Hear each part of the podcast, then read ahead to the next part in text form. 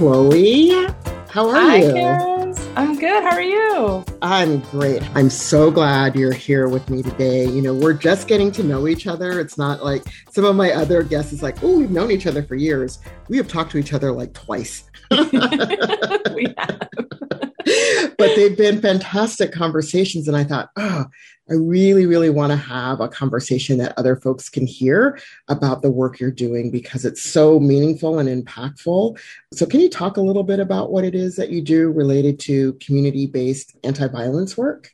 Sure. So, I work in criminal justice reform and I am able to provide training and technical assistance to anti violence focused organizations that work within community throughout the five boroughs of New York City and nationally. And it's just something that I derive so much pleasure in doing and being able to share my you know limited expertise having been a former prosecutor and understanding of the criminal justice system and then figuring out how we can take some of the alternatives and divergent programming and all of the other things that we've learned about how you you know address poverty and combine that with anti-violence work in order to I don't know, stem the course of violence and provide outlets that actually lead to meaningful change in people's lives. So, how did you go from being a prosecutor to doing this kind of work? Not really. Right. Is, is, it a stretch? I, you know, I know nothing about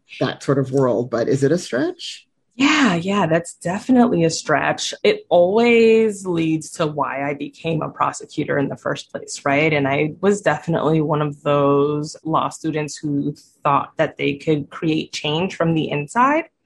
I quickly learned that that's a lot more difficult than it seems, especially if the change you're trying to create is substantially more progressive than office policies are at the time. Mm-hmm. And so while I was prosecuting, I ended up getting married and having babies and giving birth to small brown boys. Um, will change the way you look at the people that are accused of crimes across from you. Mm. And so I started wondering how I can utilize my skills and expertise in a preventative way to avoid having more black and brown men enter the system. And so that's how I ended up leaving prosecution to go into criminal justice reform. So criminal justice reform is kind of at the we would say you know from on an intercept model intercept zero meaning it's the where you want to start versus kind of when somebody's already on their way um, into possibly ending up in a criminal justice system or criminal justice having criminal justice interaction. So um, you really went from helping people at towards the end of that kind of pipeline to really doing stuff at the beginning of the pipeline to change? Yeah, I think I had a little bit more of like a pro- a slow progression to prevention, mm right? Um, when I left the prosecutor's office, I started working for a operating project that did alternative to incarceration and diversion programming. And so that if true prevention is phase zero, then I might have been at like maybe phase five, right? um, you leave and then you're like, okay, well, you've now been arrested. What can I do to help you in this moment to avoid incarceration, mm-hmm. right? And then I slowly progress to the place where I am currently, where I'm saying, okay, you are not criminal justice involved as of yet. So, how can we? Do something, provide you with something in order to avoid your ending up with criminal involvement. And for me in particular, uh, I have a interest in figuring out how you can stop young black and brown men from committing violent crimes. And the reason I focus on those are because of they're, they're the ones that always end up in the um, longer, more punitive sentences. Yeah. And so, how do we avoid you being in prison for yeah. the majority of your formative adult life? Mm-hmm how can we do that right yeah. um, and then also thinking about brain science and, and the decisions that we make when we don't have frontal lobes that are fully developed mm-hmm, and mm-hmm. don't have real control over ourselves and our emotions we're figuring stuff out and you know our living conditions may be what they are how do we provide supports in those moments so that decisions can be made that don't end a in the loss of someone else's life or B, in the loss of your own life, or C, in the loss of your life due to, or the loss of your freedom due to incarceration. So, how do we avoid those? Wow. So when we talk about anti-violence work, again, this is not work that in, in general that at least I know of. And, you know, I'm not the queen of everything and nor do I know everything. So I'm still learning. but, um, you know, I have not really um, heard a lot about anti violence work in the intersection of, of mental health. So that's why I might not know a lot about it. But it seems to be a natural kind of fit in a way. I mean, in, in mental health, we try to really separate violence from mental health because there's a, you know, kind of a belief that mentally ill they're violent quote unquote. I do not use those terms mentally ill and or violent together in that way but that is sort of the social belief that you know a lot of people who are violent have mental illness. Yet we always say that people with mental illness tend to be victims of viol- violence. So we try to keep those conversations separate. But I think, you know, we've been talking about where is the intersection of anti violence work and um, supporting mental well being. So we'll put it that way. So when people are doing anti violence work, what does that actually look like on the ground? It can look many different ways, mm-hmm. right? And so most people, when thinking about anti violence work, are looking at something like the cure violence model, which involves having credible messengers who are on the ground trying to change you know community norms around violence and, and gangs and trying to mediate conflicts in order to avoid escalations that could lead to gun violence, right? Mm-hmm. They also respond to incidents of gun violence, have shooting responses to denounce violence, um, and then work with participants to provide them with job training, educational support, all of the things that you would need to kind of step away from a life of street violence. That's one way of looking at an approach to gun violence. Mm-hmm. I think for me, what's important is to step back and look at issues from a holistic standpoint. So, wanting to look at it and say, okay, street violence, gang involvement, gun violence is all the byproduct of poverty, as are so many other things. And so, when you step back and look at it, what are the other factors that are affecting or causing folks to be street involved, street adjacent, gang involved, gang adjacent, etc. What are those things? And when I, the intersection between gun violence and um, mental health that I've observed in my work is related to trauma. And I feel like if you're looking at a map and you're looking at you know the areas where gun violence is most prevalent you're also looking at urban communities where poverty is present where poor housing conditions are present, where food deserts are present, where lack of decent education is present, lack of healthcare, lack of all of the things that allow you to thrive as an individual. Mm-hmm. And when you're living in these communities where there is so much lacking, the one thing that is pervasive is trauma. There's trauma associated with hearing gunshots. There's trauma associated with learning about, you know, your friend that has been murdered or having to walk by this the place that your father was murdered on a daily basis there is trauma associated with that that doesn't get addressed mm-hmm. right and then that trauma can turn into other things right it can yep. turn into i'll use my quotes as well mental illness right it can turn into right. whatever that is. Mm-hmm. Um, it can turn into anger it can turn into depression it can turn into all of these other mental health concerns that affect all other areas of your life. Right. Right. And so I think that there isn't much attention paid to that intersection.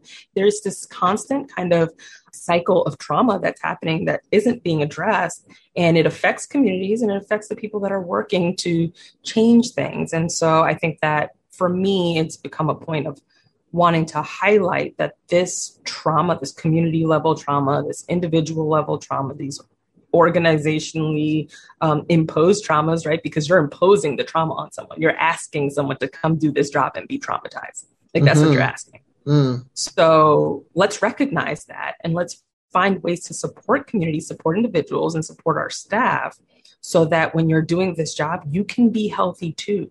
Yeah. And I think that yeah. that's that's the part that I don't see a lot of support for and I don't see a lot of discussion around. Yeah. And it's mm-hmm. almost yeah. like a given that like yeah, we're going to use your experience, which is traumatic. We're not going to help you deal with that experience, but we're going to ask you to use it. Yes, yes. To go be traumatized. Right, right, right. We're going to ask you to re traumatize yourself to help people who are yeah. in trauma, but none of us are addressing the trauma and support so that yeah. we can all be well. What are some things that we should be doing for our credible messengers and our communities of family members and community members who are affected and, and are traumatized themselves?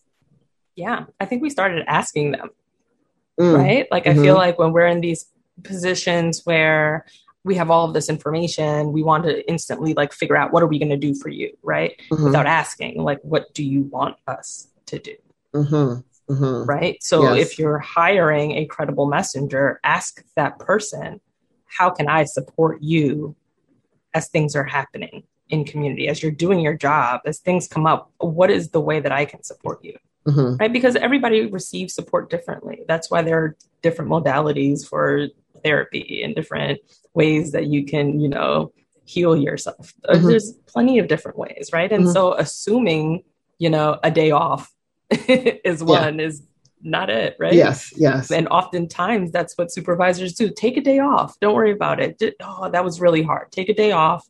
Come back next week. You'll be great. And it's like, take a no. day off to like have it all in your head and kind of play exactly. it out of your head over and over exactly. and over again. Yeah, that was really exactly. helpful. Thank you so much. No, thank you. Right. Exactly. Yeah. Especially when you're hiring folks to do these jobs and they're from these communities. Like there's no yes. day off. Yes. Stop thinking there's a day off because everyone doesn't leave their job and go somewhere else. Yes. They may yes. leave their job and go right back to the same neighborhood and mm-hmm. hang out with the same people mm-hmm. and it's it's their life and so ask how you can support. Mm-hmm, mm-hmm. Right? Don't assume, ask. And you, then actually do what they're telling you. Yes, right? yes, the other piece. yes, right. Yes, listen and then activate versus listen and say thank you exactly. very much and go back and do as you were doing before. Exactly. Are you seeing that um, as people are doing some of the cure violence work or um, any similar type of work that they're is more attention to people's addressing their own um, re-traumatization and or their mental health and well-being or is that just at the beginning? We just at the beginning of looking at supporting folks.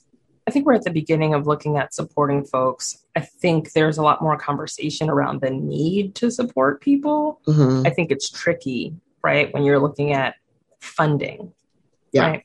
Um, uh, if you run an organization that does anti-violence work, funders want to see that all of your dollars go to less shootings.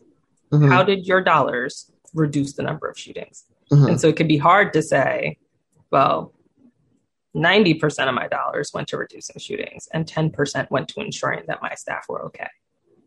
Right? Wow, really? That can be even more difficult to do when your staff are getting paid $5, right? so like okay. how like what is okay? Right? Like, yeah. what is okay? What does that mean?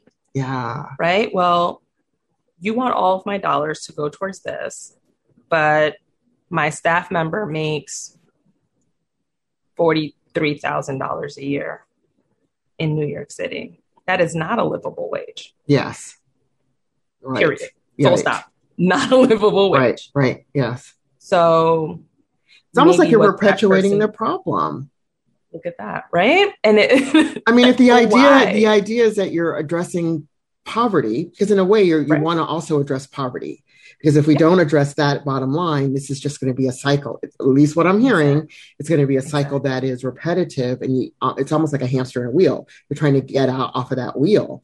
But if you're going to pay people something that's not a livable wage then we're right back where we started and we're in that hamster wheel. You're reducing violence while you're perpetuating poverty. What the hey? That doesn't make sense. Just exactly. Just being unapologetic exactly. about it. Just saying. Yeah, it, and it doesn't make sense. So we're going to pay you five dollars. We're going to give you a job that doesn't really provide a lot of lines of promotion upward. And then on top of all of it, what supports do I have to provide you really? Wow. Wow. Right. And that's really difficult. Wow.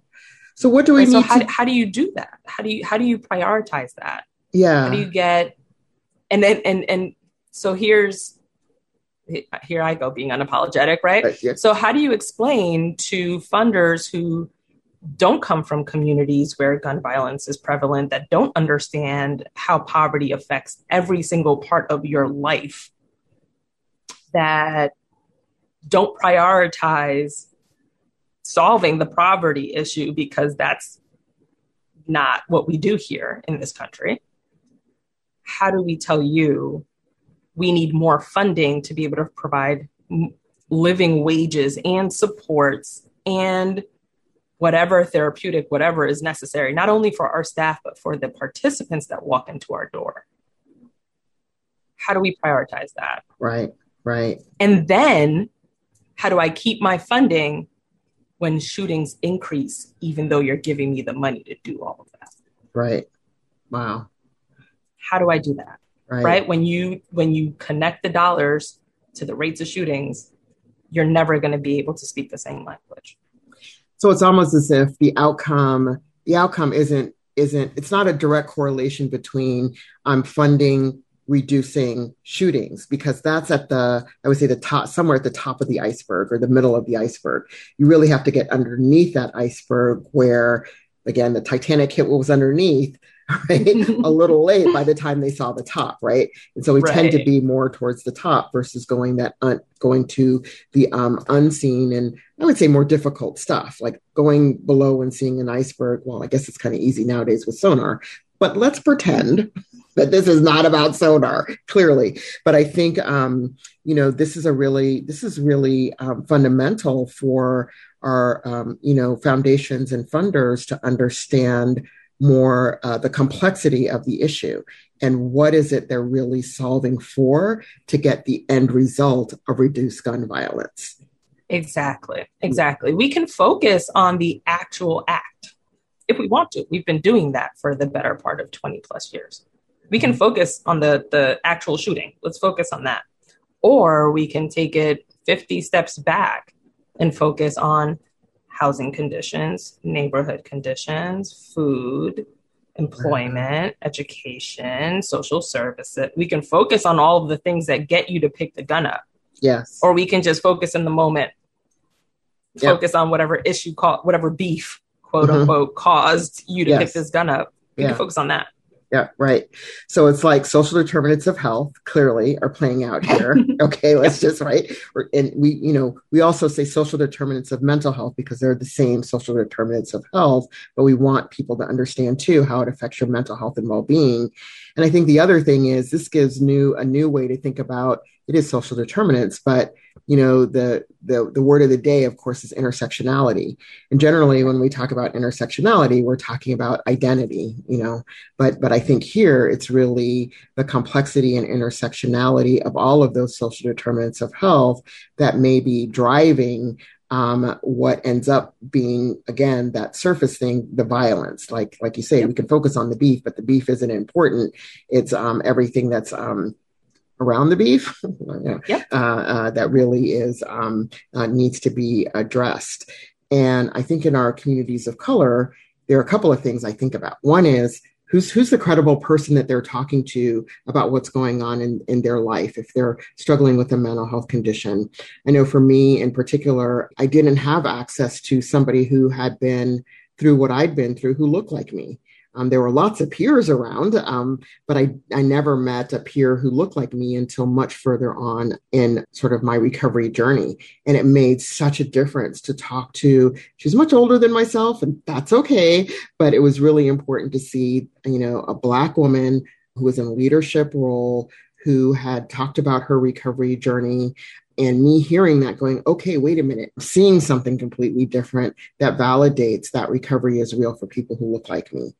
And i, I wonder in our, our communities of color how often um, folks get access to either providers who look like them psychiatrists psychologists social workers. 2% of psychiatrists are uh, black. I think maybe a little bit a little bit more or around the same uh, psychologists are you know latino or latinx and then when you get into social work, it might be 5%, again, which is not a huge number. That, that doesn't equal who we are, in the population, right? So, um, you know, I think there's still work we can do too in that how do we solve some of the complexity issues around ensuring that they're providers and services that are culturally, I don't like the word competent, what culturally, I like culturally aligned. That they're aligned right. with who I am um, as a person of color and um, linguistically also um, aligned with with folks. Yeah, I think I think you're you're raising an interesting an interesting question, and I think that it leads to a lot of conversation around like these cultural stigmas that have been grandfathered down, right? Like it's easier to talk about a psychologist with someone who's black or brown than a psychiatrist, right? Like yeah. trigger words, but yes. that, that's not what I need, right? Or yes. it's easier to talk about trauma in some communities than it is to talk about depression. But I think very base level, I think it's this is an opportunity for younger generations who are a lot more open to have these conversations to kind of connect with older generations. Right. Oh, say um, more about that. Whoa. Yeah, yeah. Yeah. So like using myself for example when i had my after having my first child i suffered from really horrible postpartum depression mm-hmm. and in talking to my mom and my aunts about how i was feeling everybody was like that's that's for white people. That's not you don't have that. Like mm. keep suckling that baby and keep it moving, right? Like, keep, it, like, keep, it, moving, girl. What you what you talking about? It's like, what you talking about, Willis? right? Let me let me find out you being a lazy mom. Like oh, go no, complaining. Yes, and it was like, no, this is a real thing. And I too didn't see other people that looked like me mm-hmm. with that experience or that I could talk to. And my therapist at the time was a white woman and she, you know, could talk to me about postpartum depression, but so much from her experience as a therapist, but there was no real connection to it. And it took, I will say, until I had my second child. So two and a half years before I met someone who looked like me that was also suffering from postpartum depression. Wow. And in that time, a few women in our friend circle ended up having children. And I want to say probably about like 70% of us ended up having postpartum depression at the same time. Wow.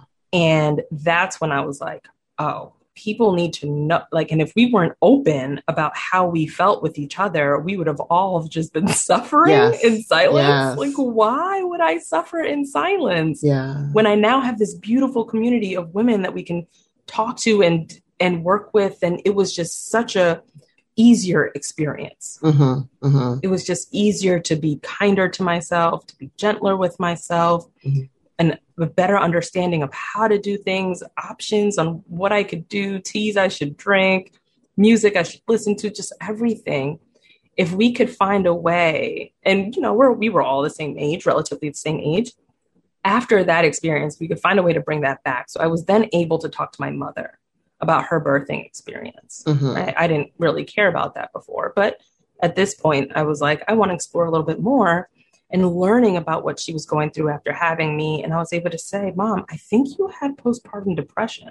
Mm-hmm. And like really be able to talk to her about it. Mm-hmm. And and that kind of bridges a gap and removes the stigma that allows for a different type of bonding and a different type of healing.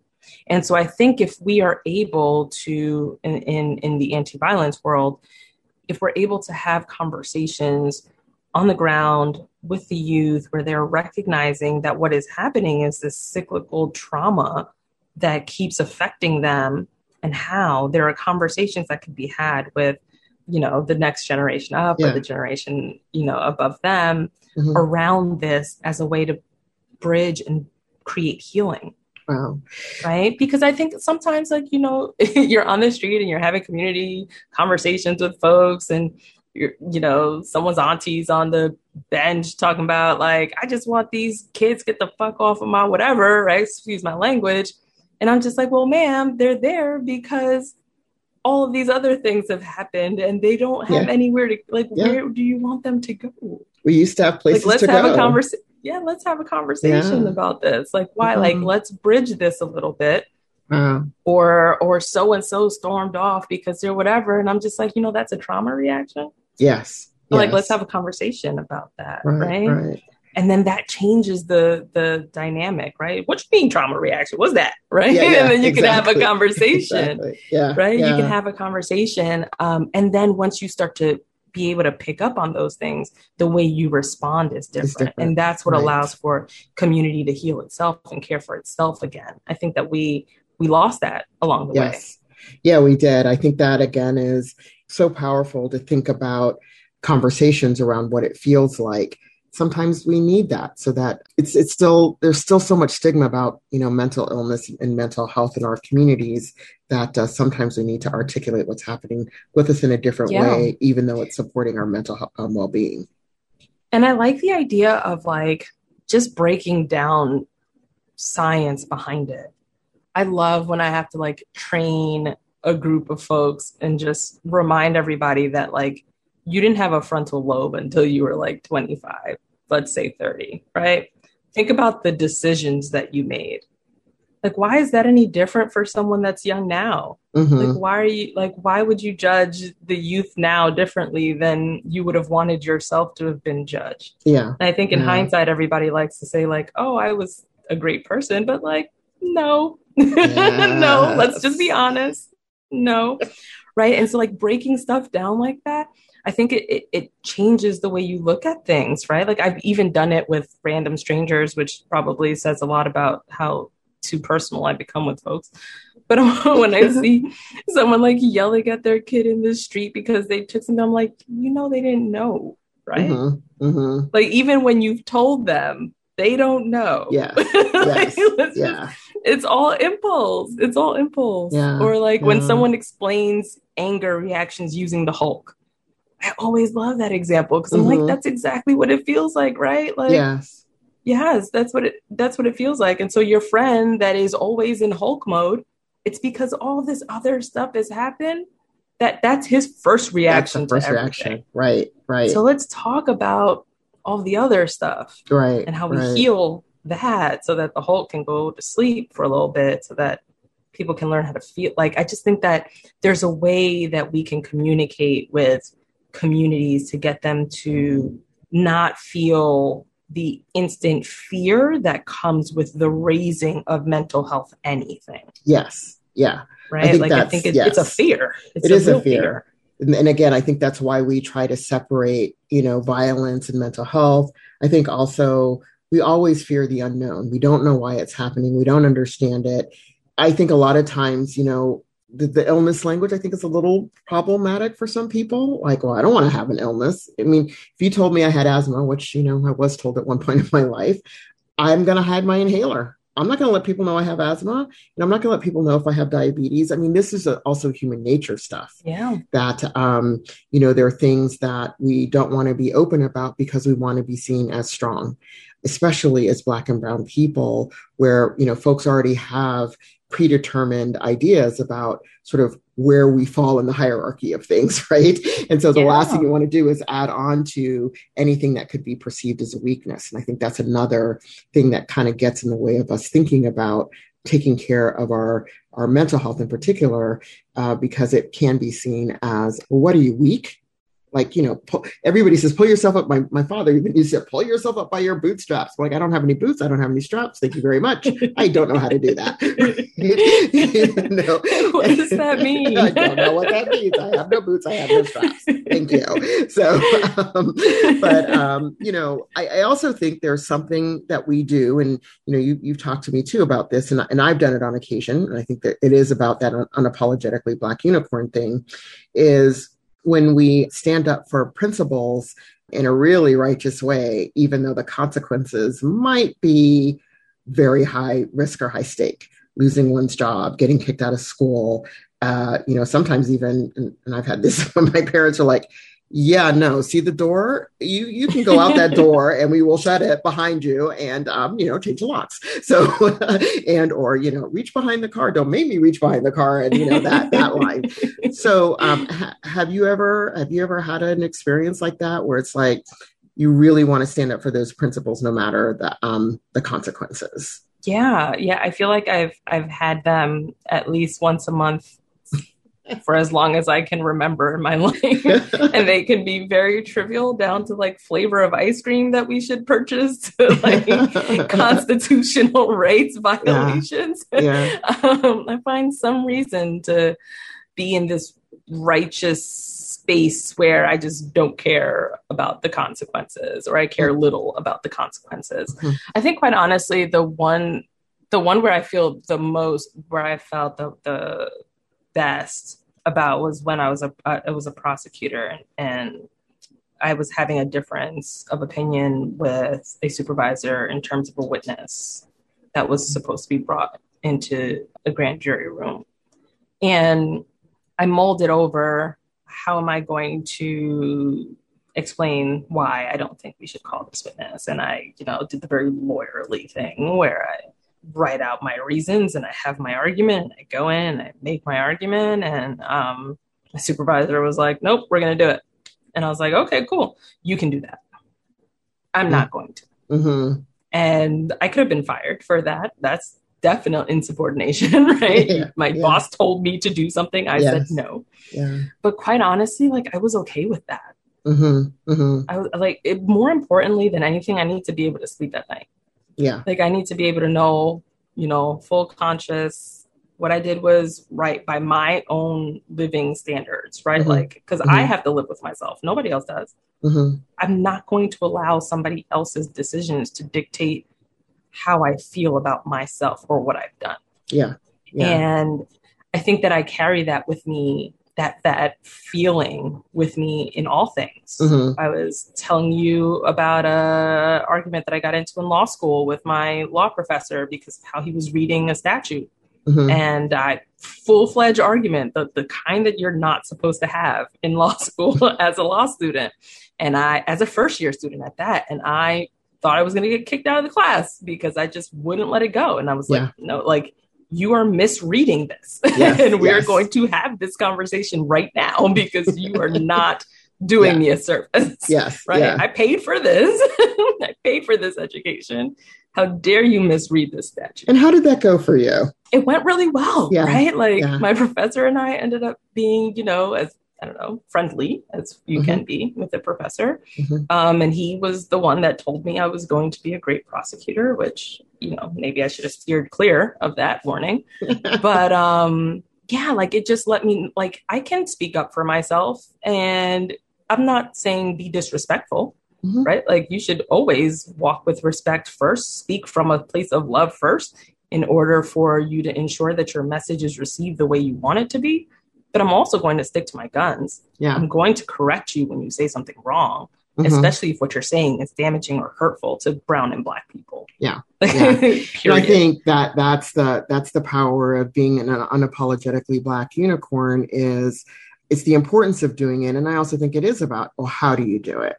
You know, know what your values are, know what your principles are, you know, stick to them. I, I'm always one person, it's like, okay, you're at the line. I'm okay now. But once you hit the line or go over that line, that's when it's like, oh, wait, that's well, Karis is really kind of going at it. And it's like, yeah, I am. The the consequences are far too high for other people than they are for me. Yeah. Um, and so I really want to think about I have to speak up. If I don't speak up, who else is?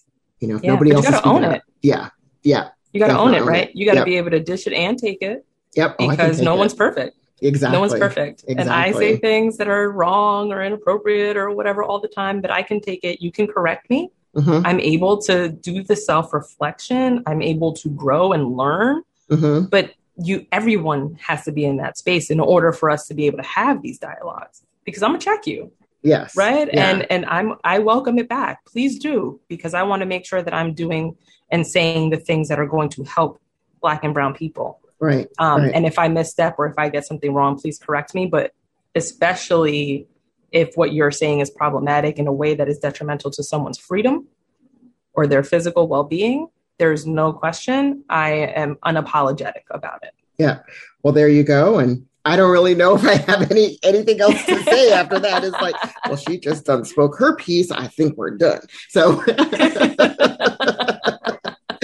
so you know as usual you know these conversations are so rich and it, really it really helps me think about in my in my you know day-to-day life and my job role and my life role other things that i could be doing that i hadn't really thought about especially when it comes to thinking about those um, really complex intersections that can start to really resolve some of the higher level uh, problems that we're having in our community, especially around violence. You know, if there's one thing that you want to leave our listeners with about, you know, something concrete they could do, um, what would that be? I think if there's something that you want to do in your community, if you're noticing that there's an issue with violence and that folks are either not addressing it or the way that they're addressing it is not right for your community because it is nothing is cookie cutter it has to be right for your community. Speak up and say something. There are going to be organizations across the country in your neighborhood locally that have been thinking about this are thinking about this and find out who they are. Ask mm-hmm. around. Find out who those folks are and get in touch with them. Be prepared to get your hands dirty um, because this is going to require you to be out in the street and using your voice. But there are ways that you can go about doing it and there are organizations that have blueprints for you there are ways that you can go do it yourself none of this requires money the money comes but the conversation starting is free and yeah. so go and start those conversations Awesome. So thank you so much, Chloe, for joining me today. Thank this you. has been an unapologetically black unicorn conversation as usual. You just went there and you did it for us. And um, I hope people will join us next week, every week, for more conversations with great unapologetically black unicorns. So thank you so much, Chloe. Thank you for having me, Karis. This was wonderful.